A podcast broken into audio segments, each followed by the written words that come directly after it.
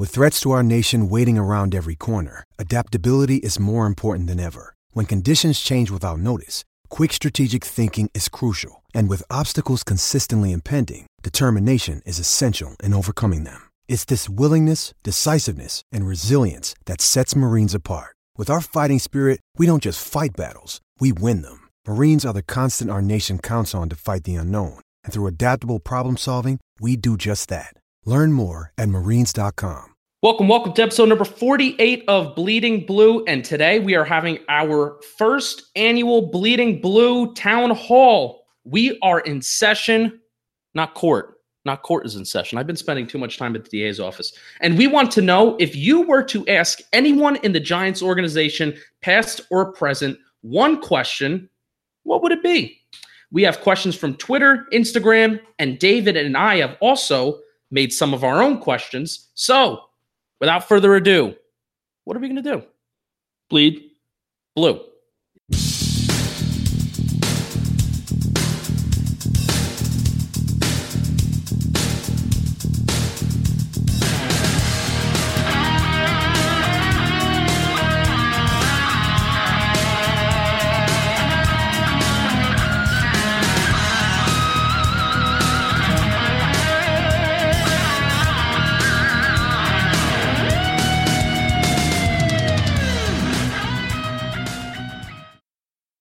All right.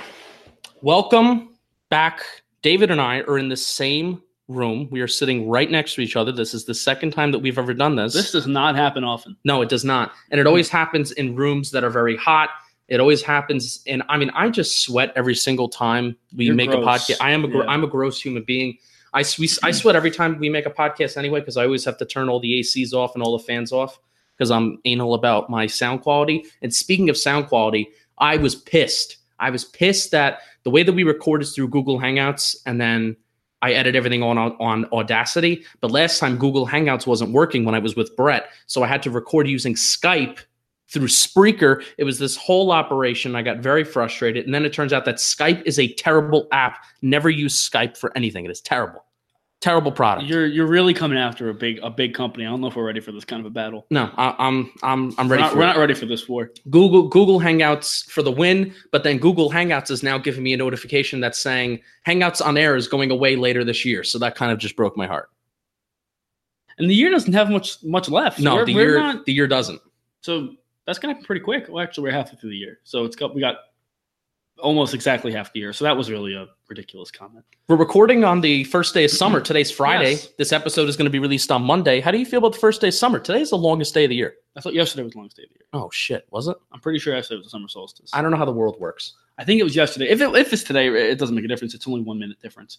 Um, how do I feel this about the first day of summer? I like summer. Okay. I am not a fan of the humidity we've been dealing with, Mm-hmm. but I'm I'm excited. It, it, it spells good things. Yeah, I'm not. As I'm getting older, at the age of 21, I am hating being outside. Well, I'm hating the outside. Like you world. said, you sweat as it is. I just I sweat even when I'm inside. Yeah. So, yeah. But uh, he- here here we are. You were not here. We released an episode on June 11th. I don't know when that. That was nine days ago. it was. So you weren't here, and Pat Shurmur had some interesting quotes. What do you think about that? Just address that quickly. You weren't. You didn't get the chance to be here and to give Refresh your my thoughts. memory. All right. So Pat Shurmur kind of, but didn't, but sort of, maybe hinted. at Oh, the whole Eli. The, the yeah, whole the, Eli. the quarterback competition, and so so tell me tell me what you think because I, I you know I don't like I said I don't know if Dave even though Dave's a you know regular co-host on this podcast I still don't know if he listened to the last episode. Um, so he may he may not even know my takes. He may not even know my opinion on it. But it's not going to be that hot of a take like he probably thinks it is. I don't think it's gonna be any. I don't think it's gonna be hot of a take. I'll, here, I'll give you my take on it. Yeah. My take on it is it's been blown way out of proportion. Mhm. My take on it is Pat Shurmur understands the best way to get the most out of a veteran quarterback who's prideful, who has who has won in this league, knows what it takes to win, and has not done it recently. The best way to, to light a fire under a guy that oftentimes seems we know he's we know this isn't the case, but oftentimes seems lackadaisical and just kind of ho hum about everything. Light a fire under him and say we got this young boy who's been slinging it around the field in in, in OTAs and has been doing all the work that we've been hoping he'd, he'd do. You know, we used a very high pick on him. you know, you know, Eli, you were in the situation once yourself. Um, best thing to do is light a fire under him. Say, you know, basically, we're going to see how things go. We're evaluating. We're we're seeing what we've got.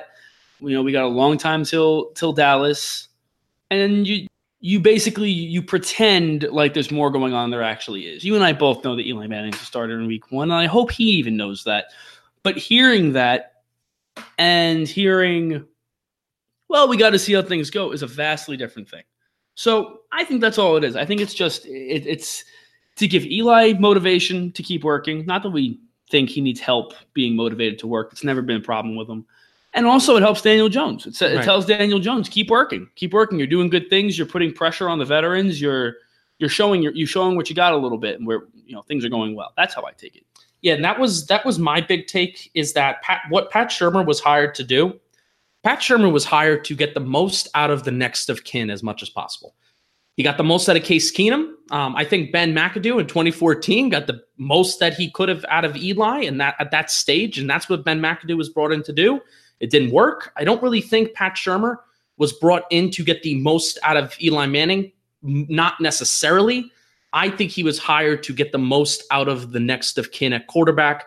Um, and I loved the way that he dealt with those end of mini camp, end of OTAs, right before training camp press conference, because that was the last time that he was going to speak to the media. I love the way that he dealt with it because now I mean, you kind of put it in, you know, I'm going to put myself in Eli Manning's shoes, but really last episode, Brett and I were like, oh, let's put ourselves in Daniel Jones's shoes and be like, he's going to have a few weeks to really think about, like, hey, you know, there's a shot. You know, even though even though he did come out and virtually say Eli Manning is getting ready to have a great season and Daniel Jones is getting ready to play, even though he really did indicate that Eli is the starter, but he did, you know, he left out, he left the window open. And I think that's exactly what Shurmur was hired to do. And that's so that's the take that I went with it. Even though I, you know, I'm a believer that Daniel Jones should start week one because that's the best for the team in the long run. It probably will not happen. Blah blah blah blah blah. Dan Schneier also agreed with me when I asked him uh, that question on the Big Blue Banter podcast. So that's that's about that. You have any final thoughts before we move on? I, as you were saying that, I couldn't help but think about um our buddy uh our buddy Bobby talking about capital V lowercase a mm-hmm. capital L. Mm-hmm. Yeah. SpongeBob uppercase. You know that that meme, the SpongeBob uppercase lowercase yep. value. I talk about it all the time, and it's it's uh it's getting to some people. But you know what? We're trying to we're trying to look at football in a different way. Uh, in, at Bleeding Blue, um, trying to look at football in a way that, as fans, we can wrap our heads around it. But you know, we're trying to learn. That's what we're trying to do, David. Goddamn pyramids. Why don't you get to housekeeping? All right, let's get to housekeeping. Um, let's follow uh let's let's follow us. Let's, let's follow us. let's follow us on the twitters and yeah. the, those twitters are at jpenix74 that's me. My name is justin. I am a transplanted giant and yankee fan living in philadelphia. I am from new jersey. I go to a lot of yankee and giants games. I enjoy going to those games. We really don't introduce ourselves for people we've probably had a lot of first time listeners in the past david because our numbers have gone up and have no idea who we are. but we've never well, they have no idea who you are. Do I have to reintroduce myself now? Well, yeah. So so say your Twitter handle and who you are and what you're about. All right. Well, my, my Twitter handle is David double underscore Powis. Evidently, my name is David. Let's see. Went to St. Joe's University with with Justin over here. Um, lived in Philly for a while. Now I live back in New York, Queens, New York. I'm a Yankees and Giants fan, and a Knicks fan, and a Rangers fan. Not that that matters for this podcast. No. Uh, Giants and Yankees fan. Go to multiple Giants games a year, couple Yankee games a year. Uh, probably bigger Giants fan than I am a Yankees fan, for being honest. Believe in Eli Manning like Deion Sanders. Um, I believe in Eli. Uh, let's see. And Saquon Barkley deserved to be picked number two overall. All right, all right. That's that's that's enough. You're now, you're, now, you're, going into your life Saquon story. Barkley is the best running back in the NFL. Okay, great. Um, also, other housekeeping things that we usually do: five stars on the Apple Podcast app. We have 47. When we get to 50, I maybe want to read them on air. So when we get the we're at 47 when we get because that's the what the rights to Ricky Sanchez podcast does, the 76ers one. I don't know if you ever heard that one, but that's what they do. You know, we have 50, so it's not going to take that long. Um, find us on the Apple Podcast app, Spotify, SoundCloud, TuneIn Radio, Spreaker, and the Google Podcast app. And then there's also one other app that we just got approved to be a part of, and I can't remember what it's called, so that's unfortunate. Um, Sick. yeah, sick, sick. So that's a lot of that's a lot of platforms that we're on, and coincidentally, the numbers have gone up. Updates on threads. Um, I finished the NFL positional value pyramid where I did all 32 teams. That was a grind, David. That was that was that was a grind, and I really wanted to get it done because I didn't really feel like it was getting a ton of traction. If you look at the engage, like I, there's a way to check engagements on Twitter, and it says that you know a lot of different people have engaged with the first tweet that I gave, like saying what I'm going to do, because usually when you post a tweet and it's a part of a thread, so then it shows like the first tweet and then the most recent tweet in the same thread. Um, so a lot of people have clicked on the first tweet. Um, so it's gotten some traction, but I definitely want to change it around with the help of you, David, maybe with the help of Glenn, and then obviously with the help of everybody else. Glenn Warsiski of NYG Underground, shout out to him. We I want to rework it. I want to rework the pyramid because there are certainly positions that are that should be higher in terms of value and I want to rework it and I really want to make it a way where everybody is engaged in, and it is a community effort of reorganizing that because I want to do this every single offseason because off seasons are boring and this is kind of fun to see how NFL rosters are built. Um, continuing to watch every single offensive snap from the 2018 season. I am on the Atlanta Falcons game, and that's been really fun. So that's that's where I'm at with my threads. Daniel Jones uh, got booed at Yankee Stadium, David, but that's the headline. But you want to know what? It didn't happen. I was Well, at that I, game. I saw you tweeting about it, saying that it didn't actually happen. I was I was at that game and it 100% did not happen. It probably happened in one section. Somebody tweeted it out or somebody that knew somebody said, "Hey, hey, hey, at beat reporter, somebody just booed Daniel Jones when he was shown on the board Wow. for one like I'm serious, David. He was shown on the board for about 1 to 2 seconds. There was no way that an entire stadium of people in between innings when everybody's fiddling with their ball sacks, there was no way that people Wow. were able to Were there no women boo. in this game? There were no women at the game. I might just edit that part out. There is no way that when he was only shown for one to two seconds that people that a crowd full of people would have been able to boo him. Well, so beyond that, I mean, you're also dealing with Yankees fans are not necessarily Giants fans. You're also dealing with. I saw someone say this on Twitter. You- You're dealing with probably a lot of Jets fans, probably a lot of uh, you know Cowboy fans. Yankees fans tend to be Cowboys fans too, unfortunately. yeah, that is true. So you're probably dealing with a stadium that's, you know, if you're, if you're playing statistical odds, there's probably less Giants fans than there are other teams. So of course there's going to be booing. I would boo Sam Darnold if he came on the if he came on the big screen. If I were a Jets fan, I would cheer for Saquon Barkley because then it you're, allows. you're such an asshole. Like that. That's just that. You're every every every damn episode. You have to you have to go there. I'm no, I I put And in. the worst thing is we've now been doing this. How many? What episode is this? This is number forty-eight. For 48, 48 times you've been wrong. Well, No. we, well, actually, this started before. it's that starting draft, so- it's starting to uh no this did not start before the 2018 draft Didn't? no this started in june of 2018 there. You go. so i it's now becoming that i put in like low-key blows that i didn't like the Saquon pick. It's no longer like, oh, I just don't. All right, we're not talking about it. We're not talking about. It. I put like, what is it? Not low key blows, like subtle, subtle, subtle, Subtle subtle, hits Subtle- that yeah. that I that I don't like it. But um, I'm like, you know, like I said last episode, I'm so pumped for this year. I'm so pumped for Saquon, and I even said it in a tweet that um, you know, it's going to be amazing to see when he has a north south mentality for 16 games how well he can do. But neither here nor there. I just, you know, they talked about this on Talking Giants too. That the fact that okay, maybe you know, if a few people did boo him, but the fact that that narrative took off, and for like a couple days after that Yankee game, that's what we were talking about on Giants Twitter, and the fact that so many people, it gave people and it gave fans that are total homers and total loyalists. It gave them an excuse to attack fans who like to critique and criticize the team. It gave them a chance to stand on their high mantle and preach how Giants fans suck. And that's what really bothers me because I'm I like to think that I'm I'm definitely critical. I think I have been more fair, but you know, there have been times where I've been called a hater and that's I Think think, the me. further you know, that's that's the furthest thing that I think that I am because the fact that I am criticizing and I'm not satisfied with the mediocrity, I think that means that I love them even more, like arguably. So I don't know. That was just frustrating that those fans had their they had their moments for a couple days saying oh, Giants fans are shit. I love Daniel Jones. I support Daniel Jones. Of course, we support Daniel Jones. You don't need to say this. And the fact that this didn't even happen, and the fact I don't know, it was just very frustrating. So training training camp schedule also came out yesterday, Thursday. We're recording this on a Friday, so it came out a few days ago. When you're listening to this on Monday, um, there are ten dates that are going to be open to the public.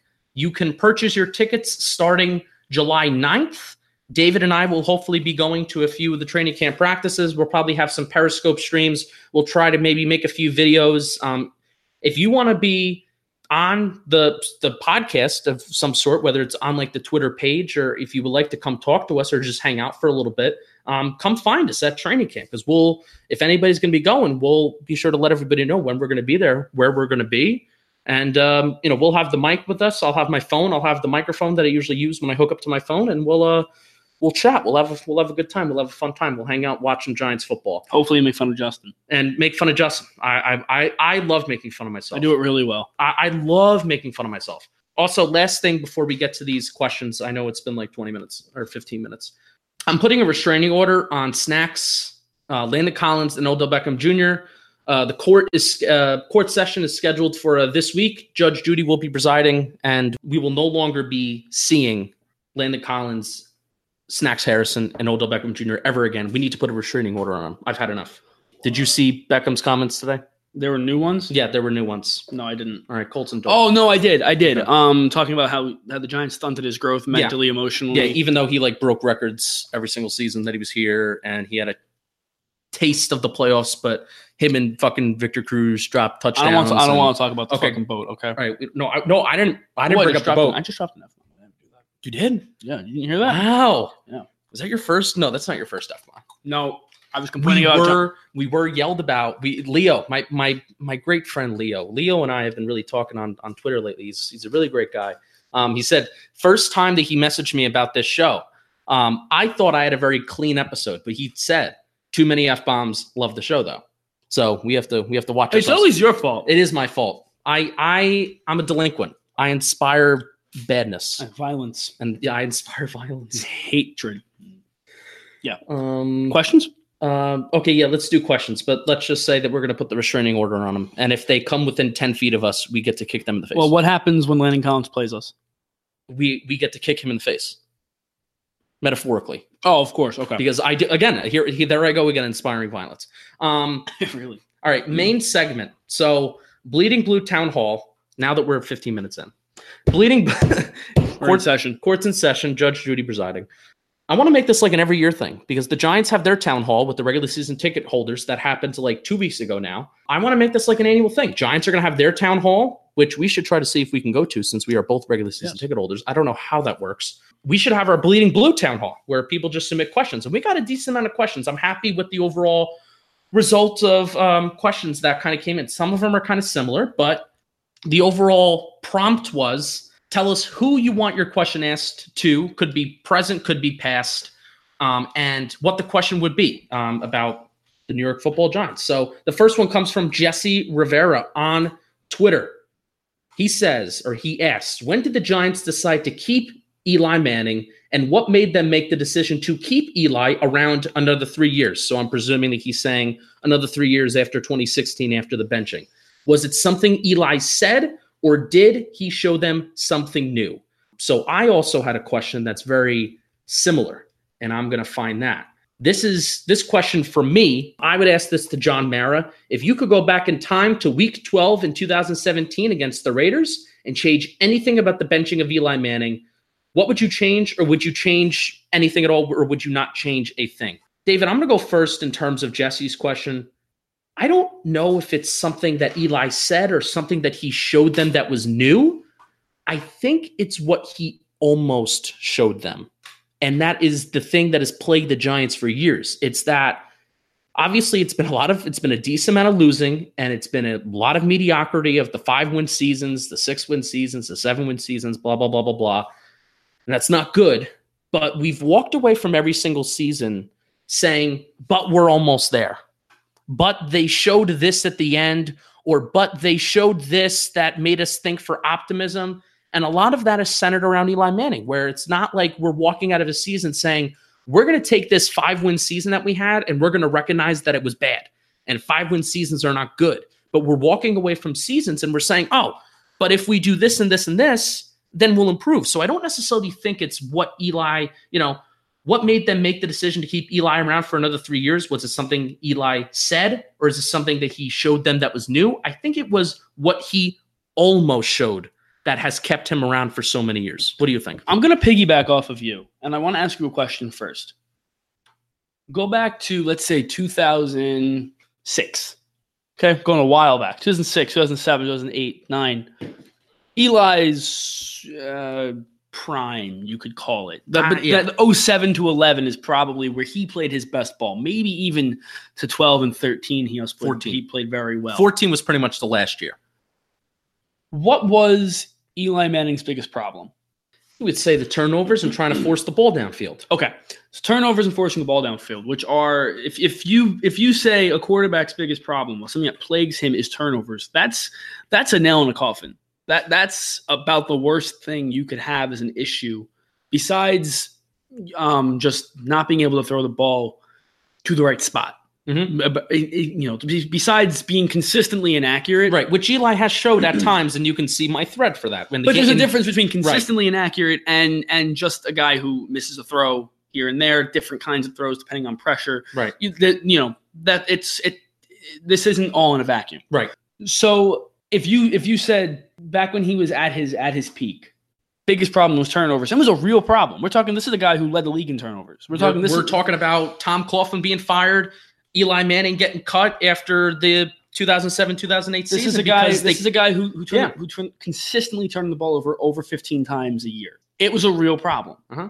Over the last, uh, let's see, five or six years, turn, turnovers have really dropped. He does not turn the ball over nearly as much as he once did. He really has gotten that part of his game under control. Now we could, there are multiple. uh, We could come up with multiple different reasons why I can he's come got- up with a few right now. He's gotten less daring. He's the the offense is more catered towards keeping him safe. The Keeping him in Giants safe don't. throws. We don't they don't throw the ball downfield. They don't take chances. Giants don't hold the ball that long. yeah, no, exactly. Those are all valid. So and and again, um, this is all piggybacking on your on your answer to the question. Right. Like you're saying, I think it's so much. It, I, I would say I would change your answer from I think it's what he almost showed. It's to what he didn't show. It's Mm. what he no longer showed. He showed that he didn't turn the ball over anymore. He was will- he was able to operate in a system, whatever that system was. He was able to operate in it. When Ben McAdoo first came in, he played fantastic football. Oh yeah, the team didn't. He did. Mhm. So I think if if you're Giants management, you look at the years from 2016 on, and you say, well, this guy's biggest problem for his entire career were turnovers. Was turnovers, forcing the ball, stupid decisions, unveteran decisions. He doesn't make those anymore. The issues have completely changed. His the things that plague him are now completely different than what they once were. Right. Now it's a question of arm strength. Now it's a question of mobility. Now it's a question of ability to stand in the pocket, take a hit. Now Mhm. it's a question of desire to throw the ball downfield, desire to take a chance, desire to be willing to throw a pick if it, that's what it takes to make the play that's necessary. Mhm. So it's easier to say there are external things from the quarterback that you can change when those are the issues. You can say protect him better. You can say get better route runners. You can say get a running back and catch the ball out of the backfield. Get a running game. If your if your quarterback's problem is still he just can't hold on to the ball, you can't fix that with anything other than the quarterback. That's the only one who can fix that. So I think it's funny because as the as the wins have gone down, I think Eli has been able to convince management that there's a reason to have confidence in him if the situation becomes perfect. And when you and I on this on this show have talked a lot about it's not a good thing to have a quarterback that needs the perfect situation because it's impossible to flourish because it's impossible. but I think to answer the question, what did he show? I think it's that he showed if you put these things around me, I'm actually a better quarterback than I was, you know, way back when. I think I I genuinely think that's what they see. I think they see a guy who doesn't turn the ball over anymore, who's smarter than he once was, understands taking a sack is not the worst thing in the world depending on the situation. You know, his turnovers have really, really gone down. It's been one of the positives in, the, in his last couple of years. Again, like the, like you said, there's many things, many reasons why that's the case. Right. But I think that's I think that's a big part of it. Yeah. All right, now I want to I want to talk about this briefly because this is a hypothetical, and I'm not the biggest fans of hypotheticals, but I kind of asked, you know, would he want to change anything differently? Would he ever want to do anything differently in terms of how he handled the Eli benching decision? And to be honest, David, there's a part of me that thinks that he wishes that he stuck with his guns, and that there's a part of me that wishes that he said, I, I wish I just stuck with the decision that we made and I didn't crack under the pressure of the fans, the fans, because I think he heard that people were boycotting and they were saying that I will not go to football games if Eli Manning is not the quarterback. And the way that this was handled, especially with Geno Smith, I don't really know if there was going to be a difference in terms of fan reaction. Now I'm talking about the loyalists. I'm talking about the loyalists and the the true fans that don't necessarily understand, you know, why you would make that type of change and why Davis Webb would be the right person instead of Geno Smith. I think that he there's a part there's a tiny little part of him that wishes, you know what, if we stuck with if I stuck with my guns and I just said Geno Smith will play for 2 weeks and then Davis Webb will play for the rest of the season and then that is it from Eli. I think that there is a part of him that would be okay with that decision, but he cracked and he heard the fans. He got those letters. He reads a lot of those letters, angry letters that he gets, and he uh he folded. Well, I would say, yeah, I'm sure there is a part of him that that wishes that he would have stuck with those guns. but and I remember talking about this. I, I remember us having these discussions multiple times throughout different episodes. Ultimately, it all comes down to money. It all comes down to the business of the team, not the team. Mm-hmm. um, and that that goes from every every owner manager of a team. That that's the way it works. Yeah, because if Eli leaves and you go under a rebuild where your quarterback, where you are in total disarray with your quarterback and you don't know what you're going to get, New York teams aren't built for rebuild mode. Like you know, you you look, you know, you look at what the Jets tried to do for years, you know, with Fitzpatrick and just trying to get these quarterbacks. They did it with McCown, trying to compete with these quarterbacks and trying to sign these these veterans, and that just never fully worked for him. It's because You New see- York New York teams aren't built for a total total rebuild. you see, the Mets have done that. Yeah. The oh Met- yeah. the Mets are, have been plagued by it. The Knicks Mhm. have been plagued by it. You know, the honestly, the only team that hasn't been plagued by it is the Yankees. Yeah, the yeah, well, the, the Yankees the Yankees had a had a summer And even had a summer of a rebuild, and then they actually won more games once they actually rebuilt the team than they did before they rebuilt the team. So you know, it's it's it's just you just see the the pressure to not. I mean, the pressure to win in New York is always going to be there, but the pressure to just put a roster that fans are going to think that is going to be competitive. There are plenty of teams that every single season are totally fine with not putting a competitive product out there. No matter how bl- blindfully loyal they are, the fans in New York, they can sense it. They're smart. They will know if you are half-assing it and if you're just putting a product down out on the field that's not going to win and you don't care that it's going to win, they will eat you alive. And I Yeah. think he really felt that pressure and that's what made him, you know, 3 years later, lo and behold, here we are. So, I kind of want to move on to some of our other questions. I really want to get to our our social media questions here. All right, let's do this one. Nikki Snacks on Twitter um, wants to ask John Mara again about his thought process over keeping Jerry Reese for as long as he did and not Tom Coughlin. What did he see in Jerry's ability to build the roster, but didn't see in Coughlin's coaching? If he was letting Coughlin go, why wouldn't he tear it all down and take Reese with him? We kind of heard this at the end of the NYG Underground episode with Glenn and Paul. You were out for this, David, but Glenn and Paul, especially Paul, was talking about how John Mara runs the Giants like a family business. And if there are any NASCAR fans out there, um, Dale Earnhardt Incorporated, you know who Dale Earnhardt is. You know who Dale Earnhardt Jr. is. You know who those do, two people course. are. So in the mid 2000s, uh, Dale Earnhardt Incorporated and Dale Sr.'s business was run by his wife after he passed. And that was always run like a family business. Eventually, after Dale Sr. died, that crashed and burned because the family was at each other's necks. Dale Jr. left, and everything just totally went to shit, and his company that he built himself went to shit. So, Mara running the Giants like a family business has been extremely dysfunctional. Usually, family businesses on such a large scale, on such a large platform like a professional sports team, it always doesn't go smoothly. And we are seeing the weaknesses weaknesses of oh, that was tough. Weaknesses of Weaknesses yeah, I uh, know. Yeah. weaknesses uh, of that operation and how he runs it. Uh, obviously, again, hypotheticals. We're not behind the scenes, but it's kind of fun to talk about. Glenn and Paul kind of talked about it at the end of that episode, so tune into that episode. But Giants don't like to let go of their GMs. Um, they're you know the GM is obviously in the upper upper ech- echelon of uh of people in an organization. They don't like to let people go. I think that 2015 season, I really think it was more about the season that year than it was about anything else. Again, the 2015 season was about what we almost did instead of what we actually did do. And honestly, that was one of my favorite seasons as a Giants fan because I was starting to get a little bit older. That was the year before I went to college. So that was that 2015 is pretty much the last season where I went to every single home game.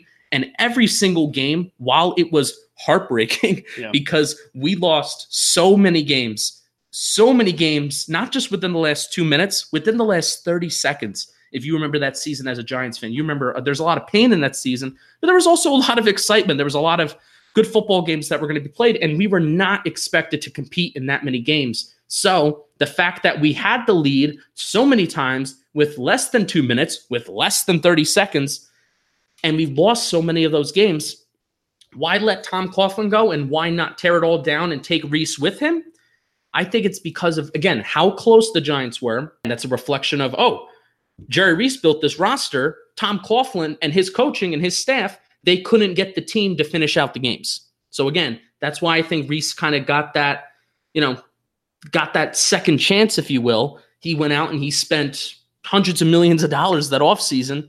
And, you know, Mac, there was a bit of a pressure hire with, you know, bumping up McAdoo as head coach because there was rumors that the Eagles were going to take him.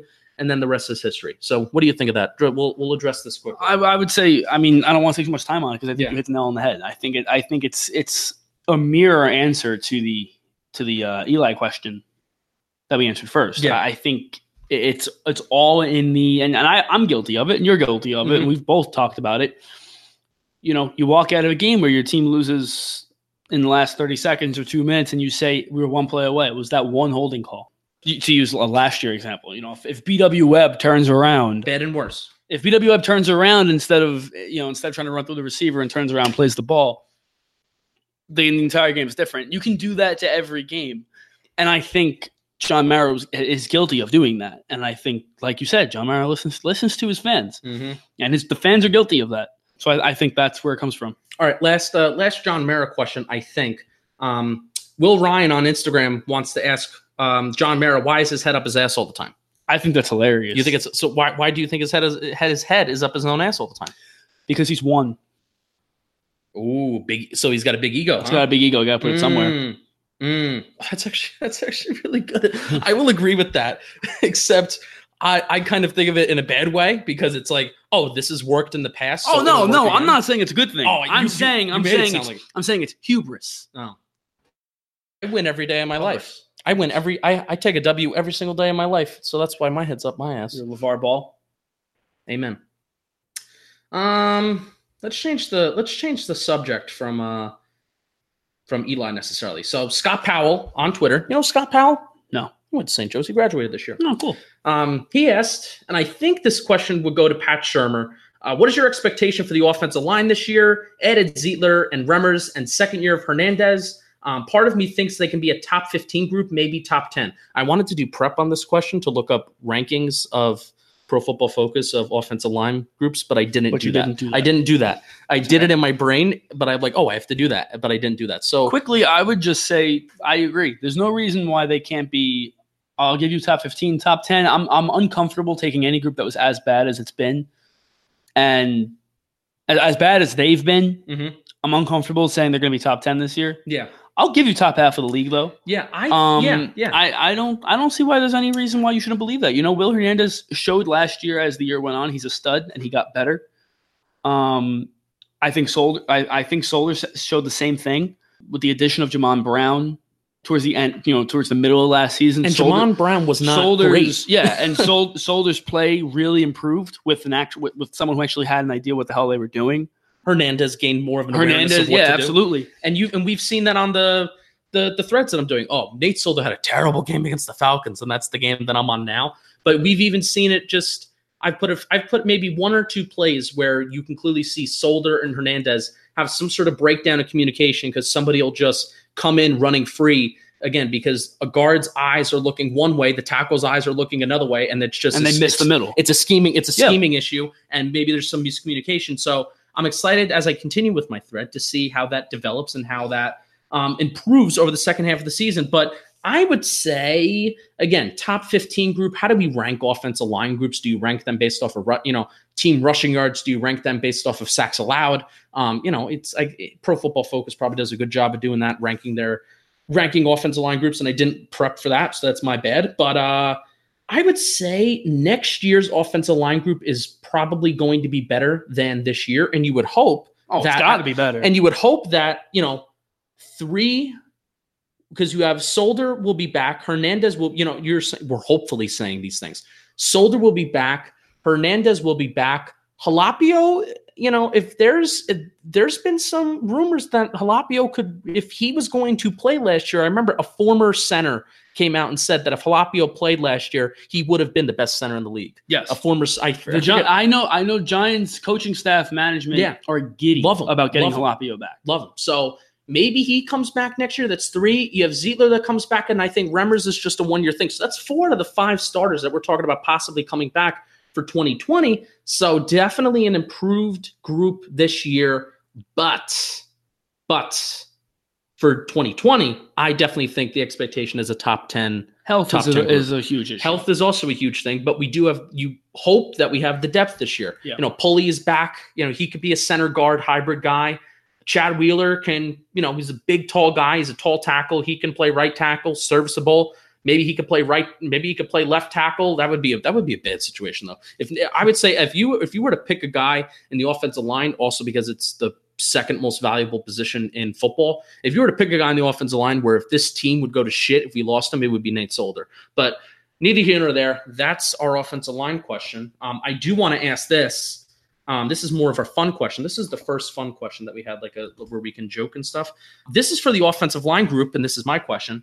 Um, can you guys start a podcast? Because I don't know if you guys have ever heard Kevin Zeitler, Kevin Zeitler's voice before. I think it's um, you know, it's really the start of the year. You know, we might not have pads on, but us, our communication, you know, me being new here, learning how the other guys around me work, you know, it's critical getting that understanding before training camp so you can move forward instead of just learning everything. He has an incredible radio voice that oozes testosterone and it oozes masculinity through the speakers. Nate Solders has these weird takes about mothers ruining their athletes' sons' careers with expectations, and every single player drafted will be injured. Did you see that tweet that he had draft No. night? He yeah, he basically said that you know mothers are going to ruin their athletes' sons' careers with expectations and the pressure that they put on, and every single player that's going to be drafted will get injured anyway. It was kind of weird. So he could be that wild child of the group that if they are talking about, let's say, like barbecue spots around town, he just brings up government conspiracy theories,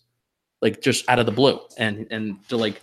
Nate Solder, shut your mouth. You have no idea what you're talking about. Chad Wheeler has that California hair, and it turns out that he went to USC, so he can hopefully bring like a California chill vibe to the room. Doesn't have the best radio voice, but I think he can bring something good to the pod, right?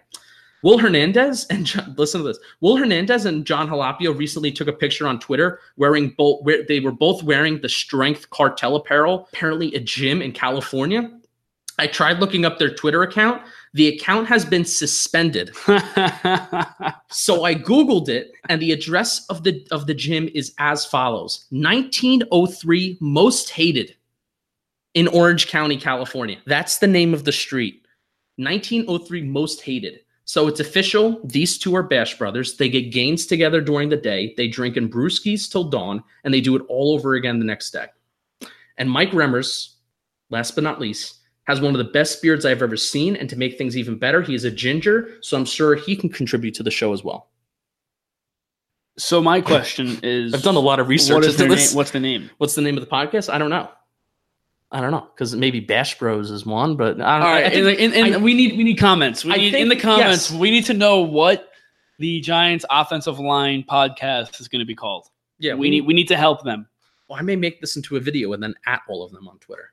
I like it. Yeah. Oh God, you Kevin Z, really, but Kevin Zeitler's voice is incredible. Well, yeah, you you, you played it from before. I'll put a- before I'll this. put It's like a- incredible. It I'll- really is. I'll try to put a clip.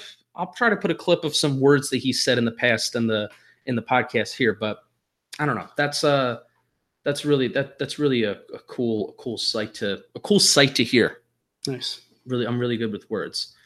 All right, we talked about my main man Leo before. This is his question. Now, apparently, he was talking with Marty Lyons. Leo somehow knows Marty Lyons, who is the who is a ex Jets defensive lineman of the 1970s, and then he's also the color commentator for the Jets on 98.7 ESPN radio. You can tell that I listened to that That station. was that was impressive. You could tell that I listened to that station because I said that so seamlessly.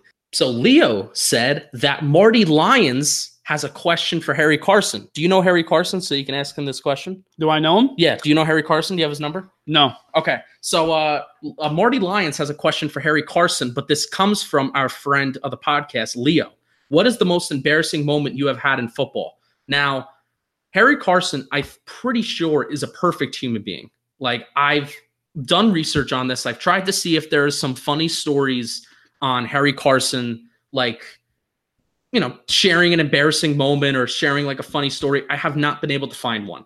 But what I did find during his Giants Chronicles thing is Phil Simms saying this. But everybody there, let me just tell you about Harry. He lives in my town, and he's great. He cuts his own grass. He's very proud of that. But what he doesn't tell you about it, he cuts his grass at the exact same time every Friday afternoon at 1 o'clock. Also, he doesn't tell you he takes his shirt off because he's so proud of what shape he's in. And he walks around cutting his grass with his shirt off with sweat. And of course, you should see the line of cars for all the housewives that are driving up the street just to get a look at Harry Carson because he looks so great for a guy that's 65 years old. What was that? Sorry. For 60 years old, Harry, you look really good. So that was Phil Simms talking about Harry Carson. and did you hear the music that was playing in the That was background? beautiful. It, it- it was like a it was like a it was like a love song in the background. It was great. I didn't know this at first because I skipped the video a little bit because this is the Giants Chronicles uh, video that they did on Harry Carson. So I see this, I'm like, what the hell? So it's a happy birthday video to Harry Carson, but I'm like, why is Phil Simms telling this story with this angelic music playing in the background about a 60 year old man cutting his grass with his shirt off while housewives roll down his street? I'm sure Phil Simms has also rolled down a street because apparently they, he said that he lives in the He lives same in the same, they live in so the same town. I think uh, Phil Simms Friday afternoon, five o'clock. he knows where to be. he he he comes with his shirt taken off too. And Phil Simms, Harry Carson, they have a party. Something tells me Phil Simms doesn't doesn't fill out quite the same way that Harry Carson does. right, all right, all right. You you ruin you ruined that story. I'm sorry. You ruined that story. That's all right. So, um, Leo, I I honestly I can't I don't know the inside story that takes place in between Marty Lyons and Harry Carson. But Leo did send me an interesting story. Do you want to hear this? I'd love to. So Leo and Marty Lyons were at a, a business conference. They were at like a business meeting this one time, and apparently there was a funny story. Jets Giants preseason game. Rocky Klever, who was a tight end, had a stomach virus, but he still played. So during this preseason game, he came across the middle of the field and LT lit him the F up. Rocky exploded. Do you, do you know what he means by exploded, David? He like shit himself. He shit his pants. Nice. Yes. And he had to be changed on the sideline. Marty went into the wait, so the, Marty went into the game. Marty Lyons, he went into the game, and when he came off the field, he grabbed the towel by the bench, wiped his head, and got a horrible odor. oh, The trainers forgot one towel. He said he almost killed the trainers, and this was told to Leo at a business meeting. And Leo said that is not the story he expected to hear at a business meeting. that is an incredible story. That is an incredible story. And apparently, I don't. Apparently, he said it's not a very well known story. So No. now, So I asked him, like, Maybe can I, can we're I breaking share? something here. Yeah, uh, yeah, we're, we're breaking something. Um, so Leo, thanks for thanks for being a cool dude. We've been interacting a lot on on Twitter lately, so uh, we've been talking. So thanks for sharing that with me, Leo. We have a few more questions. I had a ton of questions that I wrote here. Um, so for example, um, for Tom Quinn, how the hell are you still with the Giants organization? Um, I thought that we were going to have enough time where I was going to read his bio. We've we have ragged on Tom Quinn so know, many times on I this know. show. But I also have said that Tom Quinn is kind of also my hero because he's been average at best at his job, yet he's been with the Giants organization for just as long as John Mara has been alive. And that's not true. And he's done an average like that's that's my goal in life. I want to be I want to do a job Be completely mediocre at your job and have Mhm. it be okay. but and then just stay there earn a lot of money and just stay there and have and I live rent free in the Giants in, in the Giants organization. So uh David, I'm pretty much going to hand this question to you. Okay. Mike McKittrick, good friend of mine, cap, captain of the St. Petersburg bowling team my junior year. Hey, This is a two-part question. Number 1, do you feel that Eli is a Hall of Famer? Part 2, why do you feel that way? And if no, what would he have to do to prove himself worthy of the Hall? I think he is. Yeah. I get why you would say he. I, I get. I get people who say he, he's not. I do. I, I understand that the stats are not. Um, they're not the most impressive, but yeah, I've seen that. Yeah. Um, Justin just showed me the. Eli Manning has more seasons over four thousand yards than Dan Marino, Brett Favre, or Big Ben.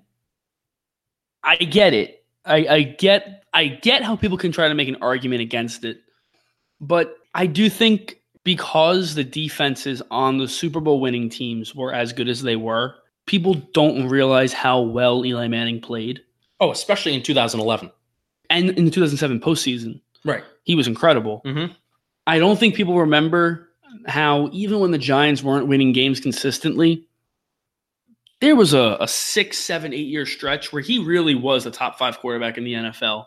And any given week could look like the best quarterback in the NFL. And I think there's a little bit of a uh, of, of an effect where since he is kind of limping towards the finish line, people want to start taking away things that he's done, take take away how well he how how well he played in in the height of his career. But I, I think you need to be careful to not jump off the Hall of Fame ship just because his uh, towards the end of his career has been bleak. I, it's a it's a no doubter in my opinion. I've been doing a lot of research into running backs lately. And one of the things that I'm trying to convince one of my good friends, Michael Boker, who is a Cowboy fan, who, if you're a really long time listener of Bleeding Blue, you recognize him from the Yankee episodes. He's a Yankee fan. A lot of Cowboy fans are Yankee fans. Yes. Um, Ezekiel Elliott is not as good as people say that he is No, he is relevant because he because of the volume of carries that he gets. The reason why, like, you know, again, pro football focus gets ragged on, but one of the reasons why, and and again, this is one of the reasons why it kind of does get ragged on. Oh, how is Ezekiel Elliott one of the like the 30th best or 30th rated running back by pro, pro football focus? Pro football focus doesn't think Ezekiel Elliott is the 30th best running back in the league. It's just that he was rated that way. And because he is relevant by his volume of play. Like he gets a lot of carries and he just gets a lot of attention. So that's the argument of why Elliott isn't that great by some people. But do you know how difficult it is? And you could kind of say the same thing for Eli Manning, but do you know how difficult it is just to stay around in the NFL for this Oh, long? yeah. For as long as Eli has? Like this for is that that alone. for one franchise. Yeah. For one franchise that for not a single game, we're worried about, oh, is our is our quarterback going to be ready? For a single, I would say maybe since 2006. You know, because there. That was his second season. He had an by the time 2006 passed, he had an 11 win season. He had a season where they almost made the playoffs in 2006. That was Tiki's last season, and that was a mess of a situation with Tiki Barber and Jeremy Shockey towards the end of his Giants tenure too. That was a little bit of a mess. 2007, they obviously go on that um, immaculate run, and then from pretty much there on, we're like, we are not worried for a single day. And this is for 11, 12 years that we are not worried about what we have going on at quarterback. And I'm not saying that, you know, oh, there's times that people have doubted Eli. I am one of them. But every single Sunday, we know All reliable is going to be there. Yeah. So, how many franchise in the history of the NFL could say for this long that they have not had to worry about it about that position, the most valuable position in sports? Barely any of them. And Barely for a long portion of that stretch that you're talking about, not just talking about the longevity of it, but also going into every week knowing your quarterback's going to be ready to play. right? He's going to show up. He's gonna, he, he's done his homework. He's ready to go. Right. So that's why I think he's a Hall of Famer. Um, because not only are the numbers there, the interception numbers are there, sure, but I just think when you look at those those intangibles, those things that you can't measure, um, you'll you'll rarely you'll rarely hear me say that. Those those intan- those intangibles you can't measure. The guy was there. So yes, I think he's a Hall of Famer. There certainly is an argument, but hey.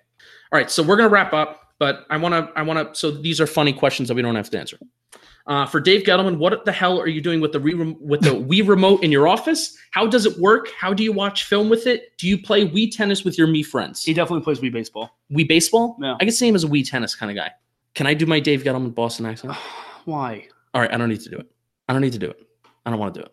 You can do it if you want. No, I can't. I can't think of like I because I honestly You can't can't. get what you want to say. I can't visualize like Him playing Wii tennis. him playing like or even like how do you watch what do you do what do you do with the wii remote that involves like film it's the strangest of things Wii film. Never heard of Wii film? no i've never heard of wii film do they have nfl game pass on, on the wii is that something we don't know about is it easier to control i all right so that was so that was um that was one of the questions that i had and i really do want to know the answer because if it's something that i could use to watch film i would love it who is the bigger pain in the ass for uh for for Tom Coughlin. Um, Jeremy Shockey or Odell Beckham Jr. No doubt, Jeremy Shockey. No doubt, Jeremy Shockey. No doubt.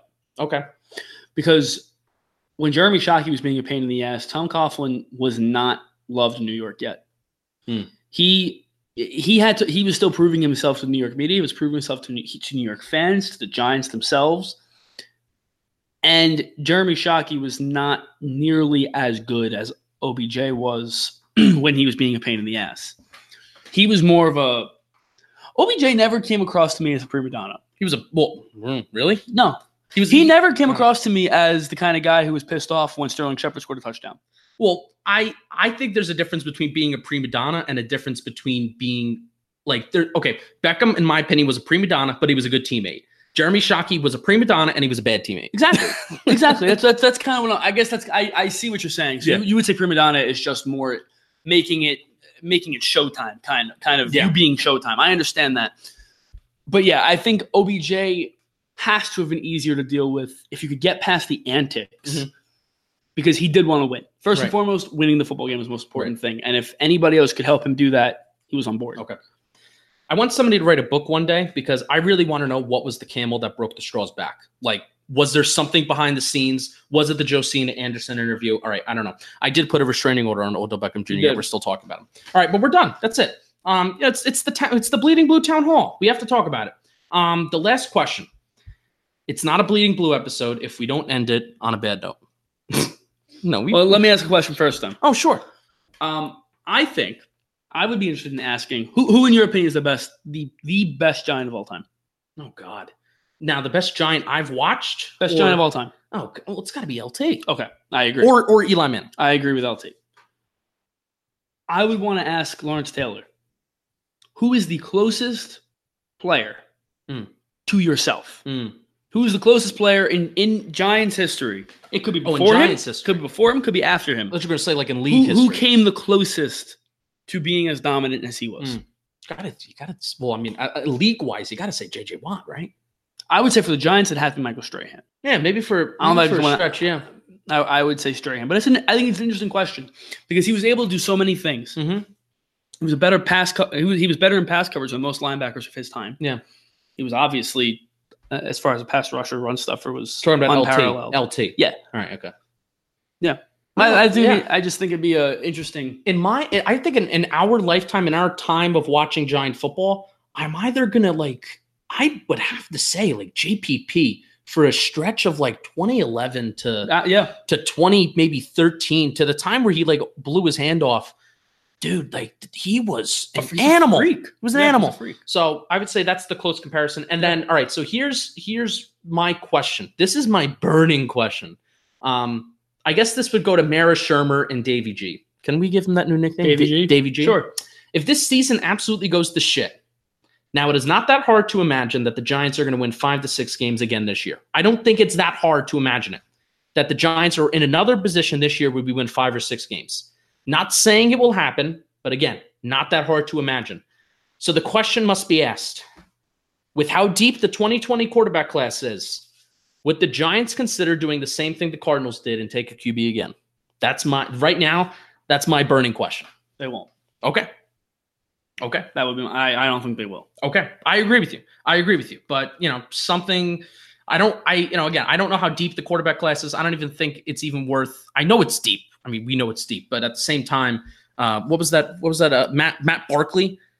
Yeah. that kid was projected to be a number one pick, and then he went his senior year and he stunk it up. So it's I not. e- it's not even worth talking about right now. I but- would say just really quickly. I would say no, especially no, if Eli plays the first eight games and they're two and six, Oh, yeah. and Jones doesn't even get, you know, gets less than half a season. Yeah. to go. Yeah. that that was my answer. all right. Um, we'll be back next week, right? One quick thing to say. Yeah. because I haven't. We have not done an episode since Curtis Riley called you out on Twitter, Oh, that's right. and I think it's hilarious. Yeah. And now I see he does that often. Oh no, he uh, he He's a little piece of shit no. he- on on Twitter, and I would be happy if he heard that. Yeah, I'm uh at the time where so basically the last time David and I, I think the last time David and I had an episode together, we talked we we refreshed ourselves on how we made a bet on Twitter saying that I have to do the milk challenge if Curtis Riley gets an NFL well, if he Makes the Raiders if roster. he makes the Raiders roster. Now I've done some research on the milk challenge. It's very dangerous. It's unpleasant. It's no, but it's dangerous He'll for be fine. I think I mean, what do you have an hour to do the gallon of Gallon milk? of milk, yeah. I may do it in 90 minutes. I I I- don't even like milk. challenge. I I know, but uh, I'm Curtis I'm- Riley's holding up his end of the bargain, and best believe that that is miraculous on Yeah. its own. so he so basically I I clipped that on Twitter. I don't even tag him, but he somehow found it. I guess he just searches his name like a weirdo, and I would do the same thing. But he called me a fat boy. He what did he what did he spell it? Did he do a P H A T T or is it? B, he did B O I fat boy? oh no, I thought he spelled fat with two T's. No. I mean, he might have done fat with two T's, and Yeah, then he also he also called you a clown. Get your milk. He put, no, he put, the clown emoji. put the clown emoji. And Get you want and you wanted and you want to know what? After that, I was like, you know what? I'm kind of rooting for you because that was funny. because he responded to the video. The video got more likes. The video got more views. So I'm like, dude, you're only helping me out. That was hilarious. And then you get Giants fans that tag on, oh, this guy's a piece of shit. But he he didn't even like. I didn't even think that was like a real dig. I thought that was like, oh, this is all fun and games. But then he went on like other Giants fans, like other Giants fans have tagged him and stuff, and he's like really been mean. He's a mean. Yes, he is mean. He's mad at the world because he's bad at his job. I'm not going to say he's a piece of shit because he kind of helped me. So in a way, I'm kind of rooting for him because it's it's an egotistical way to root for him because I get more attention if he if he actually does make the Raiders roster and this milk challenge. You know that you know the the play from the I can make a video- You know the play from the Texans game this past year Yes, there's also where Will Fuller just like runs him over. Yes. Will Fuller, Will Fuller of all wide receivers in the NFL, Will, Will Fuller, Fuller. who is not known as the kind of guy who should run somebody over. You know he's the fifth. He's a fifth. Will Fuller. well, the the fifth, yes. There's five of them. He's the fifth. Um. That's a lot of Will Fuller. So if Curtis Riley ever goes at you on Twitter, this goes out to everybody on Twitter, including you know the president of the United States, anybody. no Trump, If Curtis Trump, Riley decides, Trump really does need some help. if no, that's not for this show. Um, if Curtis Riley comes at you on Twitter, all you do is respond with a GIF of him getting run over by Will Fuller, and there's literally nothing he can say. Call him a fat boy. There's nothing he can say. All right. Um, so so that's basically it for Bleeding Blues first annual town hall. Uh, thank you for listening. Thank you for attending our, our first annual Bleeding Blue town hall. The We're out of court, session. court is out of session. I have been interning at the DA's office. I've, I've been spending too much time in court. So that's what my mind goes to. Um, David, do you have any final thoughts Um, besides Curtis Riley? That what that was my final. Okay, thought. great. Yeah. Um, we will see you next week. Uh, Bleeding Blue's gonna have an awesome summer. We're gonna have a fun summer. Um, go Giants, go Giants, go Giants, go Yankees, go Yankees, go Yankees. And uh, you know what to do, everybody. You just keep on bleeding blue. Thanks for tuning in. Peace.